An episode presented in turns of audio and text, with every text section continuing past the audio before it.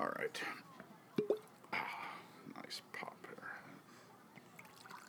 You know, through the summer on the podcast here, I've been drinking a lot of beer, but now we're getting into fall. It's becoming quite autumnal, and I'll be moving over to whiskey. And uh, tonight I'm going to be drinking a little bourbon. It's Knob Creek. It's the small batch 100 proof, and uh, we'll talk more about that later. So, I know I'm a day late. Thank you for your patience. Uh, this week just got away from me. It's one of those things when you don't have a, a production crew and it's just you and your buddy Brian and your friend Tim. You know, sometimes fuck shit just gets out of hand, and that's all there is to it. But here we go. Well, first a drink. Cheers, everybody. You know, many of you have listened to this show for a while. You know that one of the things that just burns my ass is both bullshit information that is spread all over the internet, especially over social media. Now, it's not that this kind of stuff didn't exist before the internet, it did, but it was usually found at the checkout line in the tabloid papers like the Weekly World News or the National Enquirer. But one of the things that's out there on the internet that always gets me, uh, gets my blood boiling, it's origin stories. Okay? Like where something or a phrase or a tradition came from. So, knowing I was into history, someone once sent me an article called Life in the 1500s. Now, ostensibly, this was supposed to be about life in Europe at the uh, at the time of the end of the Middle Ages or whatever. I, I, I, I guess the person thought that I would find it interesting, and I did. I found it interestingly full of bullshit. I could take hours and pick this one article apart, but I, I'm I'm going to just talk about a few things that were in it, and I'm going to use my bullshit voice when quoting so-called facts from this piece of tripe. So here we go.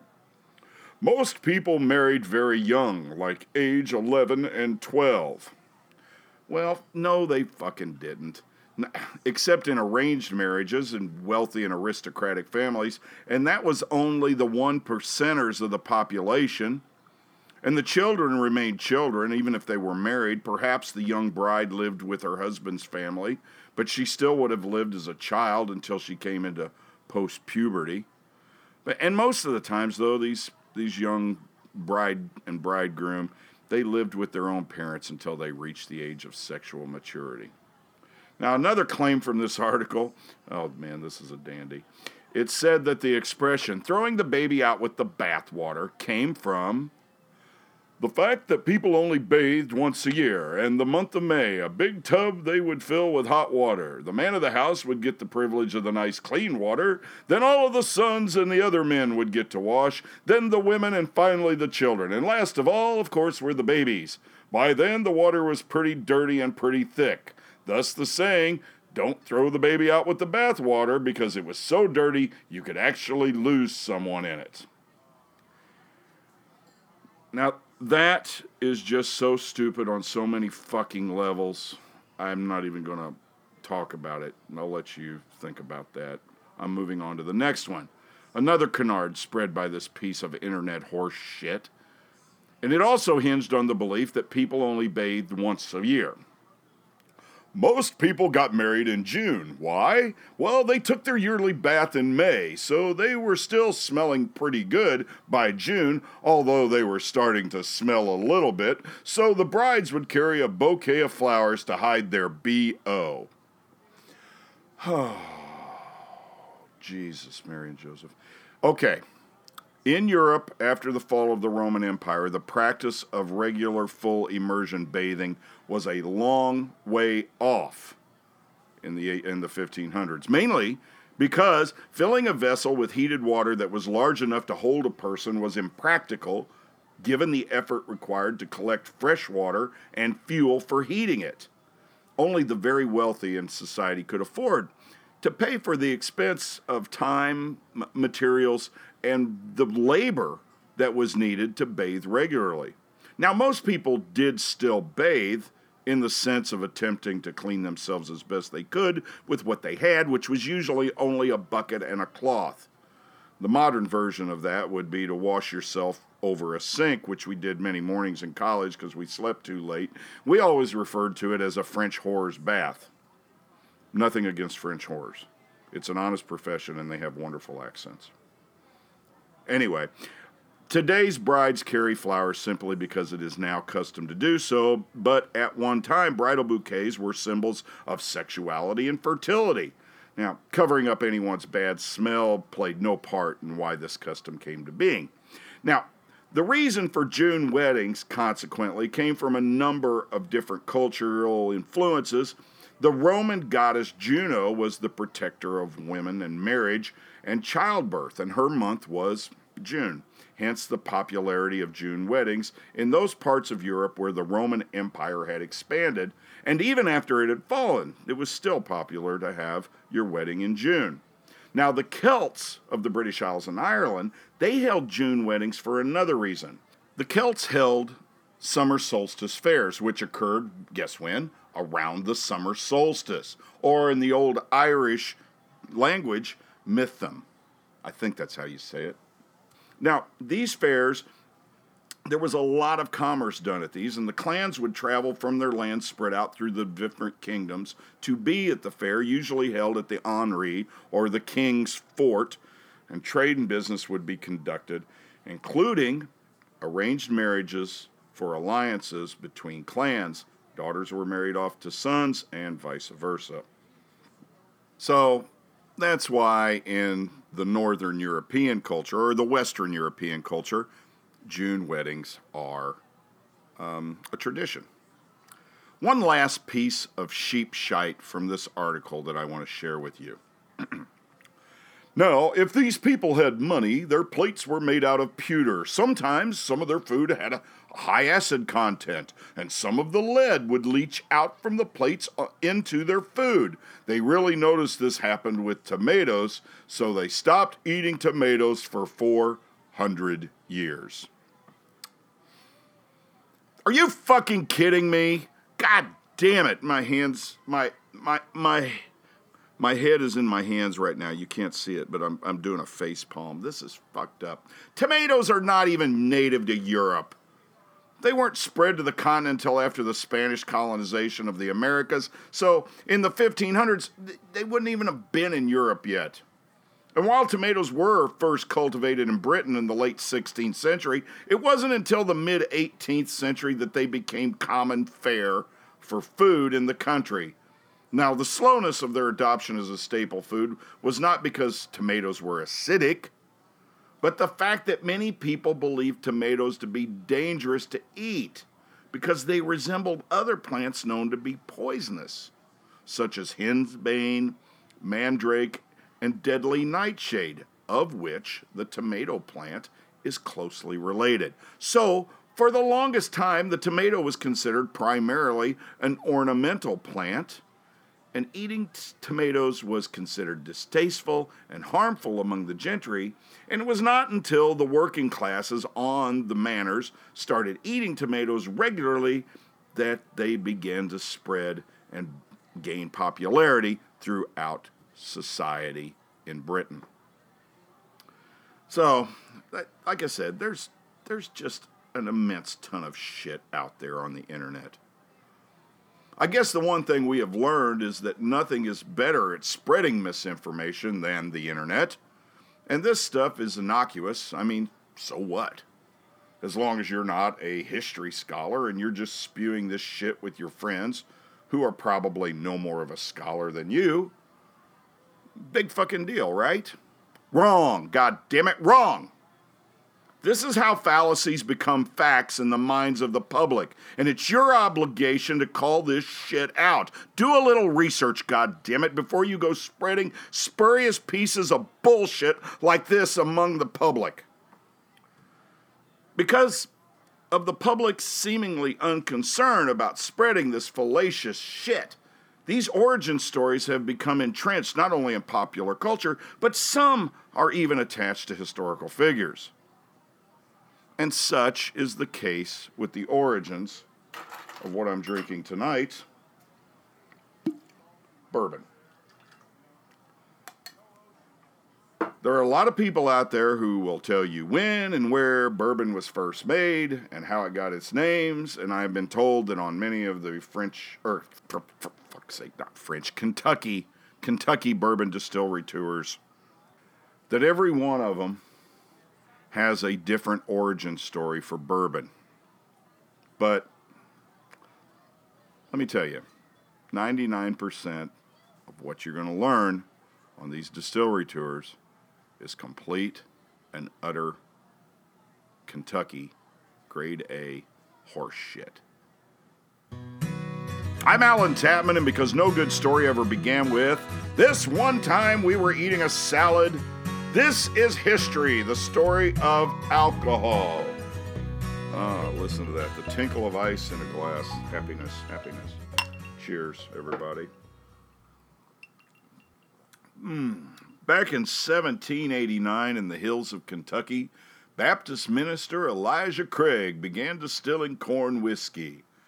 I know, you're thinking, a Baptist minister distilling whiskey? Well, remember, this is before the Second Great Awakening of the mid 1800s and before mainstream Protestant denominations began to preach about the evils of drinking.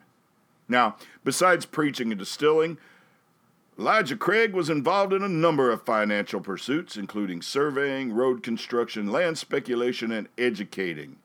He donated land to build Georgetown College, the first Baptist college west of the Appalachians, which I'll bet has a ban on drinking if you're a student there. And he also built and owned a paper mill and a woolens mill. Elijah Craig was the first distiller in the United States to use charred barrels in aging his whiskey.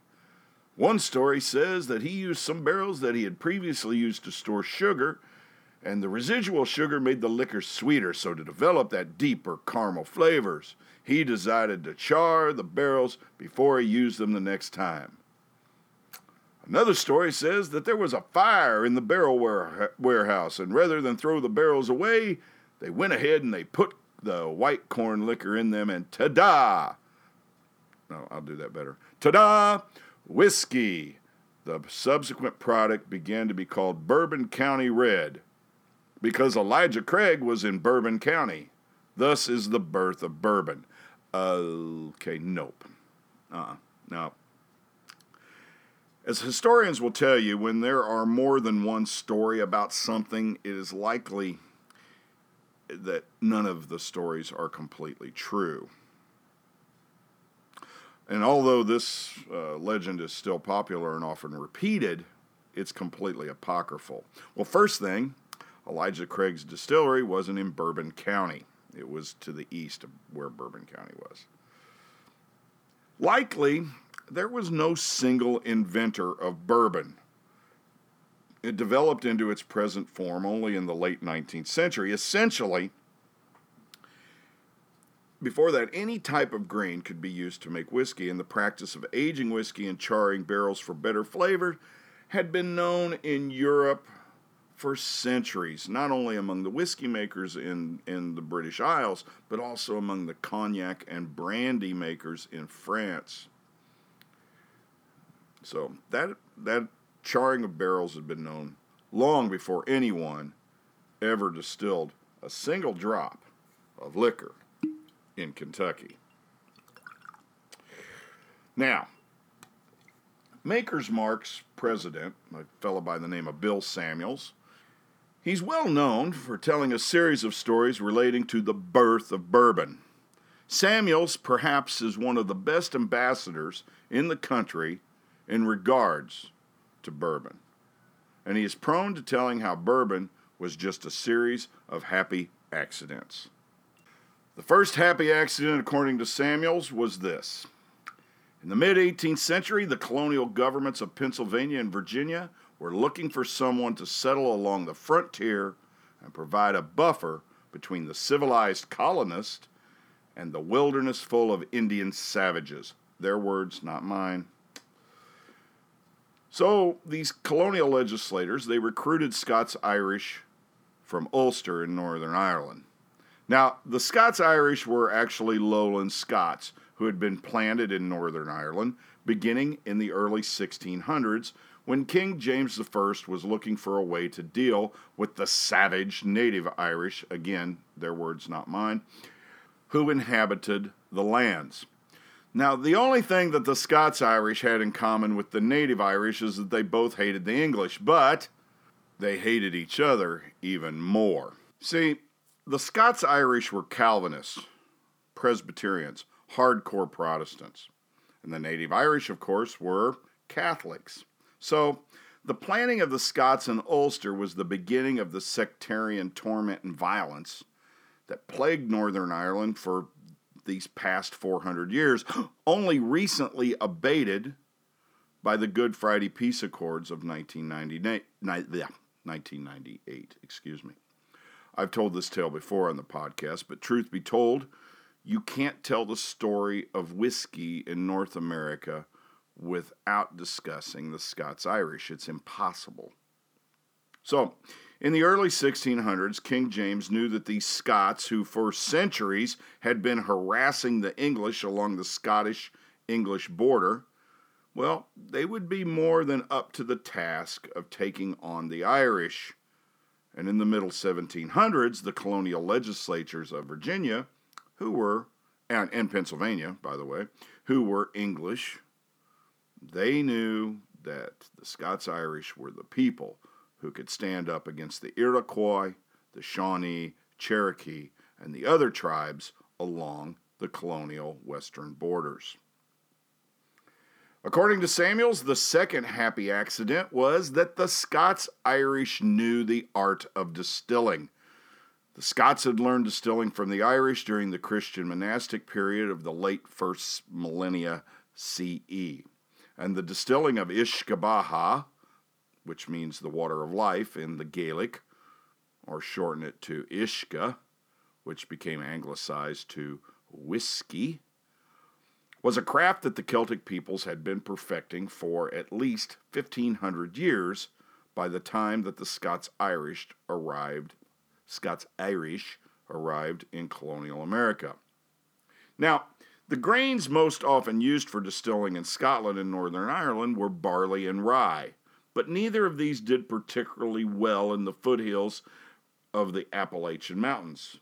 But maize, what we in the United States call corn, it did exceptionally well in those conditions because it was a native plant, and consequently, the adaptable Scots Irish used what they had to make their whiskey and making maize into whiskey was a much better way to monetize their crop on the frontier. It was easier to transport crocks of liquid whiskey to market than it was wagonfuls or sacks of grain. The third happy accident, according to Samuels, came with the opening of the Trans Appalachian frontier after the end of the American Revolution where the first settlements ended up being established. Now, the Scots Irish of the colonial frontier had been illegally long hunting over the mountains for generations, which was against the laws of the British Crown according to the proclamation of 1763, which said there could be no uh, settlers in, encroaching or hunting or settling on any lands west of the summit line of the Appalachian Mountains. But during the Revolutionary War, the colonial governments, or we were states by then, encouraged the Scots Irish and others to pursue settlement along the Ohio River to further act as a buffer against the Indian allies of the British. Now, the first Kentucky settlement was settled by James Harrod in 1774. It was called Harrodstown. Now, that was followed by Lexington, which was named after the battle in Massachusetts, Boonesboro, which was settled by Daniel Boone, and McConnell Station, all of those settled in 1775. In 1778, George Rogers Clark, the older brother of William Clark of Lewis and Clark fame, he established the settlement of Corn Island near what would become Louisville.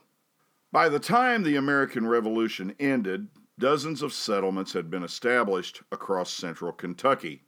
Now, just by coincidence, and this is what the happy accident was, according to Samuels.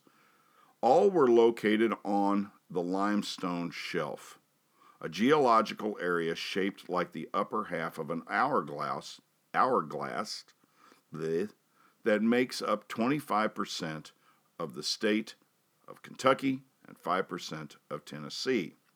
The water running through this shelf, the limestone shelf, had the benefit of being high in calcium and low in iron, which is ideal for distilling whiskey. To this day, every major American bourbon brand is still made in locations which are over this limestone shelf. The fourth happy accident, according to Samuels, and maybe the biggest stroke of luck, was the opening of the Natchez Trace in the late 1780s, a trail which connected New Orleans to Lexington, Kentucky. Now, goods would be loaded up onto barges in Kentucky and they would be floated down the Ohio and then down the Mississippi to New Orleans. And then the men down they would take these barges, they'd sell them for wood, and then they would walk back or ride back actually. They'd buy a horse, they'd ride back on the Natchez Trace up to Lexington, Kentucky, rather than trying to take a boat upstream. This is before steam engines, right? Now, this made the transport of goods to and from Kentucky much easier than hauling freight over the Wilderness Road and through the Cumberland Gap of the Appalachian Mountains back to the United States along the East Coast. And for a time, many years, matter of fact, New Orleans became the biggest market for Kentucky whiskey. Now, before we go any further, we first should establish exactly what a whiskey has to do to be called bourbon. And first, I need a drink. I'm out of ice. I let my ice melt. All right. In other words, what makes bourbon bourbon? And the short answer is the law. The federal standards of identity for bourbon stipulate what is and what isn't bourbon whiskey. For a whiskey to call itself bourbon, its mash, that is, the mixture of grains from which the product is distilled, must contain at least 51% corn. Now, the rest of the mash is usually filled out with malted barley and either rye or wheat. The mash must be distilled to a uh, a degree of 160 proof or less and put into the barrel at 125 proof or less and it must not contain any additives. Now you're saying, yeah, but the the bourbon that we buy uh, in most of the stores is like 80 proof and 100 proof, and some of them are up to 120. Um, how do they get the proof down? Well, they add either they add they add water to it to balance it out to get to the proof they want.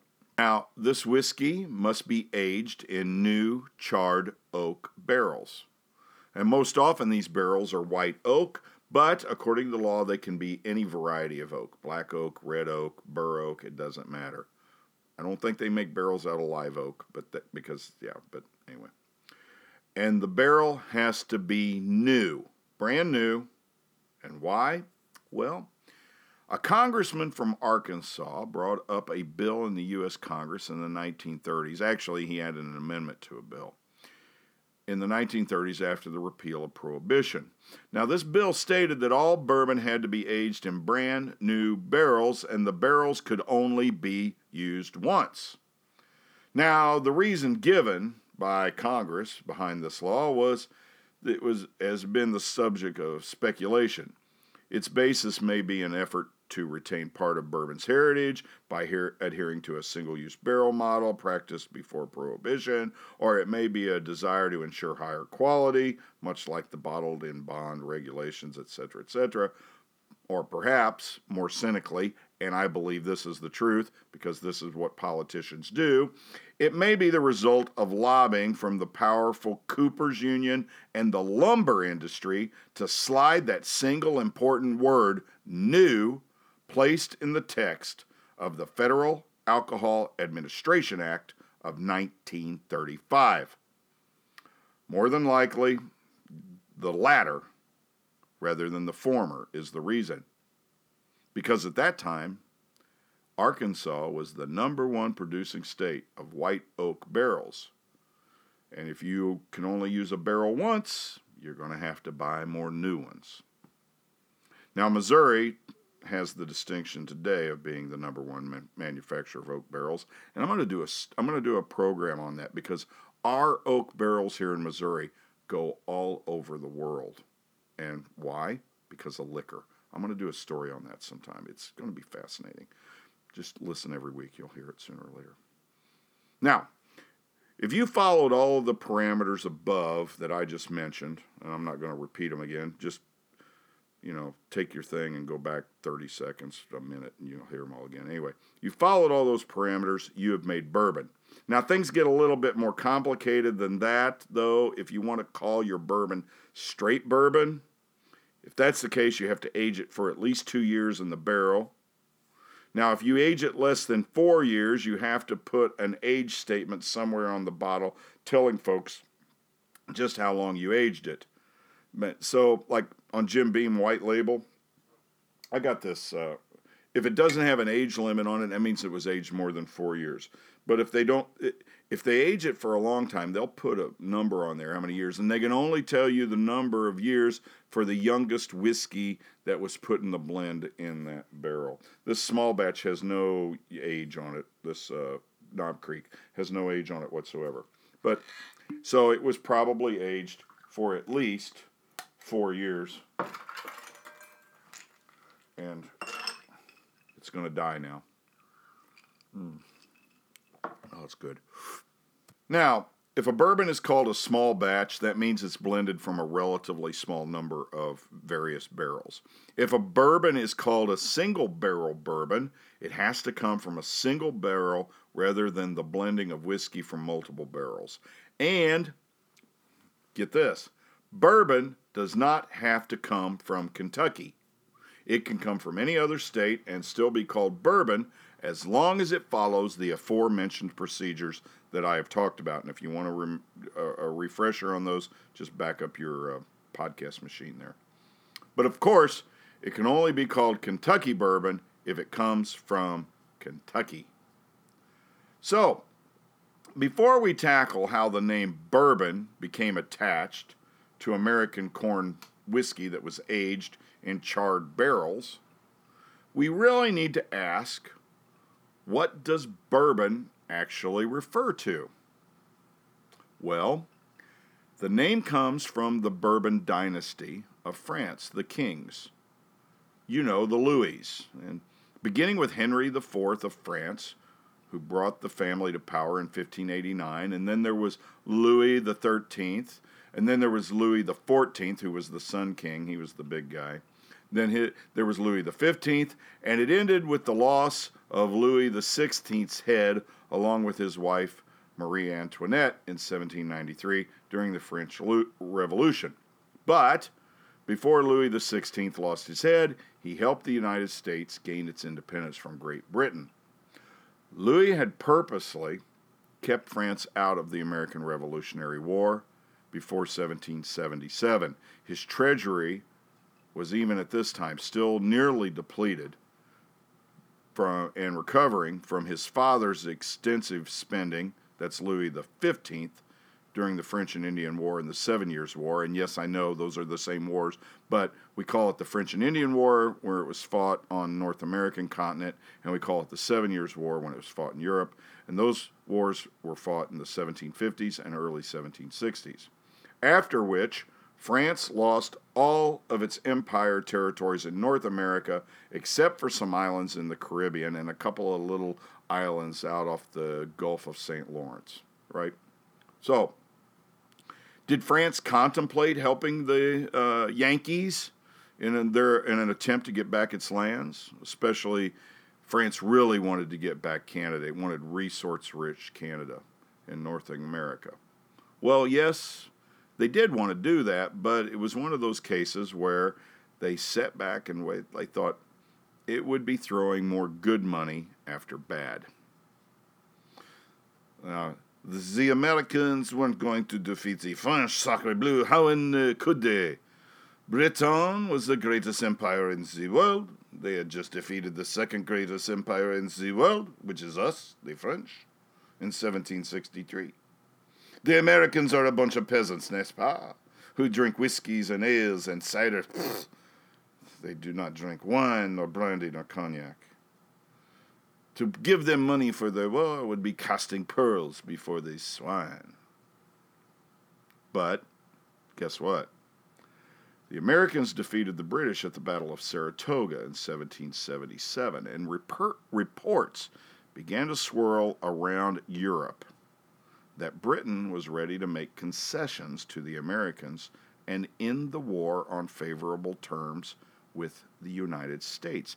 See, they don't teach us this in our basic history classes in public schools. You've got to you got to dig deep to find this shit out, okay?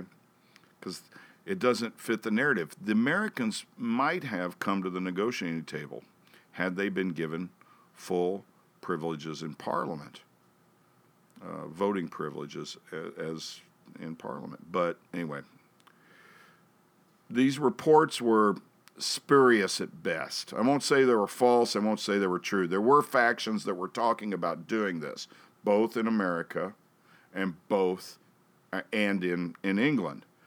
But it was probably planted and given more validity by one Benjamin Franklin. He probably pushed this story, and he pushed it for a reason. He wanted France to get in on the side of the of the of the Americans. So Louis couldn't let he could not let the American colonies or states, whatever you want to call them, he couldn't let them that happen. He couldn't let them rejoin Great Britain. And so a massive amount of aid, arms, officers, and troops were sent to assist the Americans in 1778. Now, Louis also convinced the Dutch and the Spanish to join in the conflict, and the goal was to keep the power of the British Empire in check.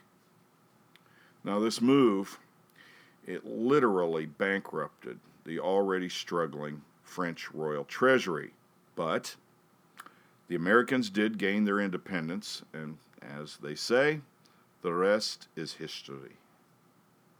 Or history. So, the Americans, to show their gratitude to their French allies for spending all of that money to help them gain their independence, they named towns and counties with French names.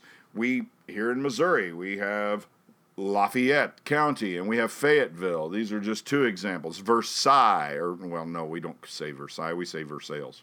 Anyway. Now, but in Kentucky alone, which was being settled in earnest during the Revolutionary War and shortly thereafter, the towns of Louisville, named after the king, Lafayette, named after French General Marquis de Lafayette. There was also a Paris. Well, we have a Paris in Missouri too. And they have Versailles and in Kentucky. They say Versailles just like we do here in Missouri instead of Versailles. I would imagine that's because most they just saw the name in print. They never heard a Frenchman say Versailles. They just said, "Well, look at. Uh, v E R S A I L L E S, Versailles. So, anyway. Now, along with this in, in Kentucky, there are the counties of Fayette and guess what? Bourbon.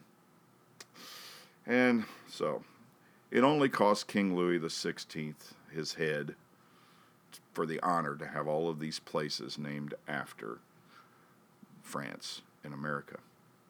So there it is, you would say. Bourbon whiskey is named after Bourbon County, Kentucky. End of the case. And not so fast. I'll admit, that is what I thought. That is what I've been told for years. Bourbon came from Bourbon County, Kentucky. But to get from point A to point B doesn't seem to have a verifiable path. And that's not according to me. That's according to the man who has done more research on the history of bourbon whiskey than anybody else. Louisville historian Michael Veach, the author of Kentucky Bourbon Whiskey and American Heritage. I like Veach. He says there's no wrong way to drink bourbon. And anybody that says, oh, you have to drink bourbon this way or that way, you can dilute it with water, drink it on the rocks like I'm doing here, mix it with ginger ale, mix it with Coke, stir in a liquor or two and call it something fancy like a Manhattan or a revolver. According to Veach, makers of America's native spirit are just as pleased to see their product served up with a maraschino cherry as they are watching it poured straight into a shot glass. And when it comes to all things bourbon, Veach is Louisville's go to resource. As the associate curator of the special collections at Louisville's Filson Historical Society and a former archivist for United Distilleries, Veach is situated right in the heart of Kentucky bourbon country. He has spent decades studying bourbon and its history. Many local residents consider him the spirit's unofficial ambassador, and it's a title he undoubtedly earned. Veach once spent an entire year sampling 130 plus bourbons and recording his thoughts in what would become Louisville, Louisville's Bourbon Bible, a binder overflowing with tasting notes and food pairing suggestions that is now a resource at the city's famed Bourbon Bistro restaurant. His book, Kentucky Bourbon, an American Heritage, tells the history of bourbon industry from the Whiskey Rebellion, the rebellion in the 1790s, which, by the way, I think show number three or four, I think it was number three, I did on the Whiskey Rebellion. You should go, if you haven't listened to it, you should go back and listen to it. Anyway, his book tells the history of the bourbon industry from the Whiskey Rebellion in the 1790s straight through to the 21st century and it highlights often overlooked aspects of the industry, such as technology behind the modernization of spirits production, and includes a few of Veach's own theories, which might surprise most well informed bourbon drinkers. First, take his argument on where the name bourbon comes from. Now, as I stated previously, if you visit any Kentucky distillery, you are likely to hear that that moniker derives from Bourbon County, regardless of whether the whiskey is made in Bourbon County or not. It was once part of a larger expanse of, of the territory of Kentucky known as Old Bourbon, and that's in the upstate part of Kentucky. However, says Veach, the timeline, it doesn't match up it, it, we need historians to keep us all straight on this shit, right?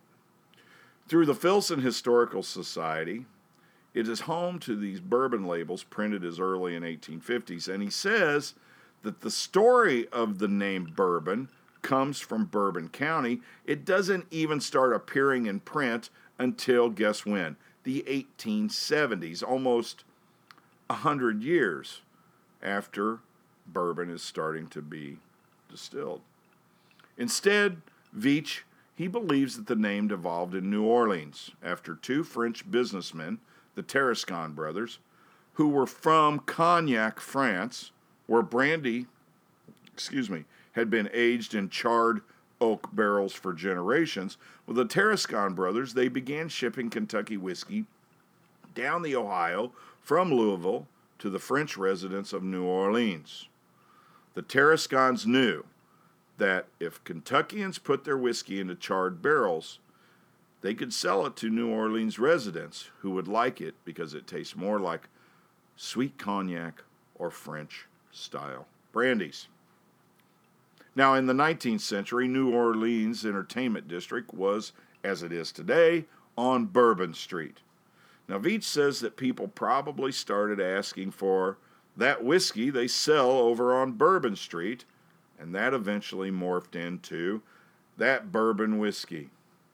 Still, Michael Veach, the penultimate bourbon expert alive and walking the earth today, he does concede, quote, we may never know who actually invented bourbon or even who the first Kentucky distiller was. So, there you go. Sorry, Elijah Craig, you didn't invent fucking bourbon. So quit saying you did. My guess is that it was whoever the whiskey distiller was that went with James Harrod to establish Harrodstown in 1774. But because whiskey distilling was such a common thing among the Scots Irish settlers of the Kentucky frontier, nobody took the time to document that person's name. Now, as a lifelong Louisvillian, Veach has a few cherished places for imbibing his favorite local spirit, well, like I'm imbibing right now. Along with the Bourbon Bistro, Veach pays occasional visits to a bar at Louisville's historic Brown Hotel, as well as the bar at the iconic Seelbach Hotel, a four star property that F. Scott Fitzgerald mentions in The Great Gatsby. Side note Fitzgerald's character, Daisy Buchanan, who was Gatsby's golden girl, was from, guess where? Louisville. Veitch also recommends Louisville's Dish on Market restaurant for both its fine bourbon selection and its presidential breakfast. This is an ode to our own Missouri President Harry Truman, who stayed at the Steel uh, the Seelbach Hotel while he was in Louisville, and every morning he'd have one egg, a slice of bacon, buttered toast, a cup of fruit, a glass of milk, and a shot of old granddad according to Mr. Veach. I need more whiskey. You know what Mark Twain said about whiskey? Sometimes too much is barely enough. Veach admits he's not a tour guide. He's more of a historian who loves bourbon. Boy, I understand him now. He knows the story of the drink, from the pure food and drug act's effects on bourbon to how Prohibition contributed to the Great Depression. As I have stated on this podcast before, all events are distinctly intertwined. You just have to find the ways that they are. Still, there's one thing you won't find in Mr. Veach's books that's ratings and reviews. He says, I really don't have a favorite bourbon. There are just too many different flavors and flavor profiles. It's like asking, What's your favorite wine? Well, don't I know that feeling? I love them all too. Not just bourbon, all whiskeys. Hell, I like beer. I like wine. I guess you could say I'm ambivalent. I'll drink them all. So here's to you, Professor Veach, the Indiana Jones of bourbon whiskey. Cheers. History, episode 43, was written and produced by me, Alan Tapman. The technical director of history is Brian McGeorge. The marketing, marketing director of history is Tim, I'm not the bomber McVeigh of Mission Digital Marketing. History is a Wild Irish production and is recorded at River's Edge Studios, all rights reserved. And another month has gone by, and we're into, yeah, she's month 11. Got an anniversary coming up. And we couldn't have done this without the support of our Patreon patrons. Thanks to all of our patrons.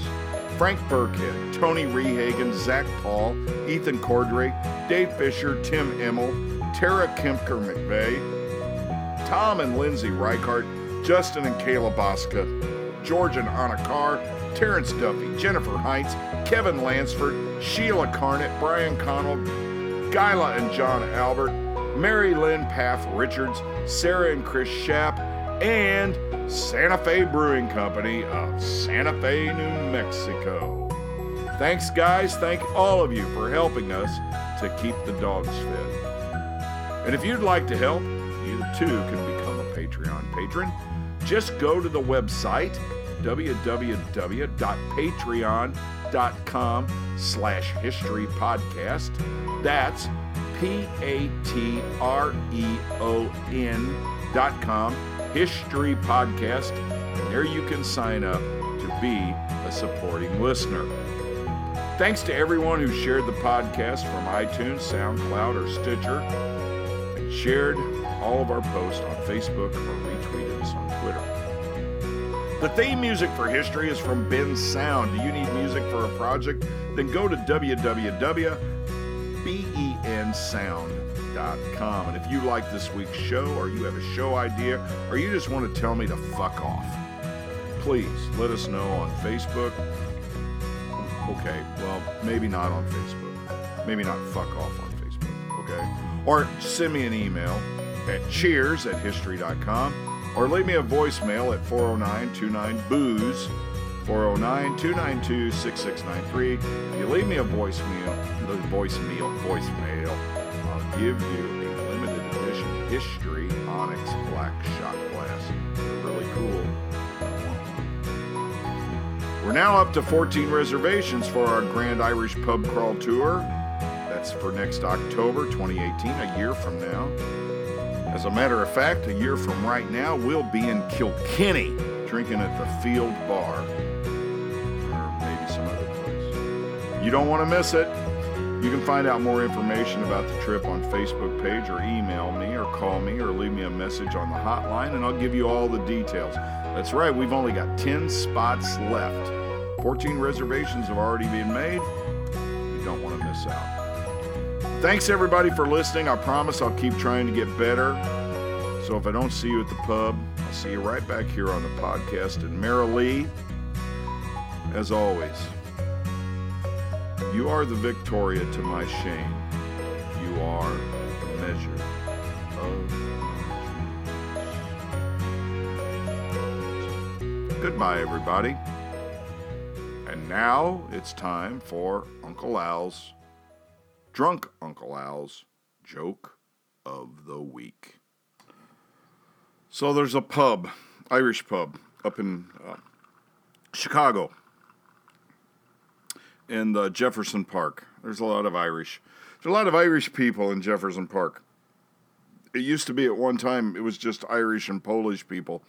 But uh, a number of folks now have come in from uh, the Latin American countries, and they've mixed in quite well with the Irish and the Polish people there. Jefferson Park, it's a great fucking neighborhood. It's on, it's still in the city limits of Chicago, and that's where my friend Brooks and uh, his wife Michelle and my godson Gordy, that's where they live. Anyway, Brooks and I were one out, out one night, and uh, we were went to this pub called uh, the Four Counties.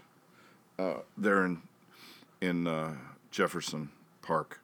And we are sitting there at the bar, and he and I were talking about baseball. He loves the Cubs, and good luck to you, Brooks. I hope the Cubs win this season.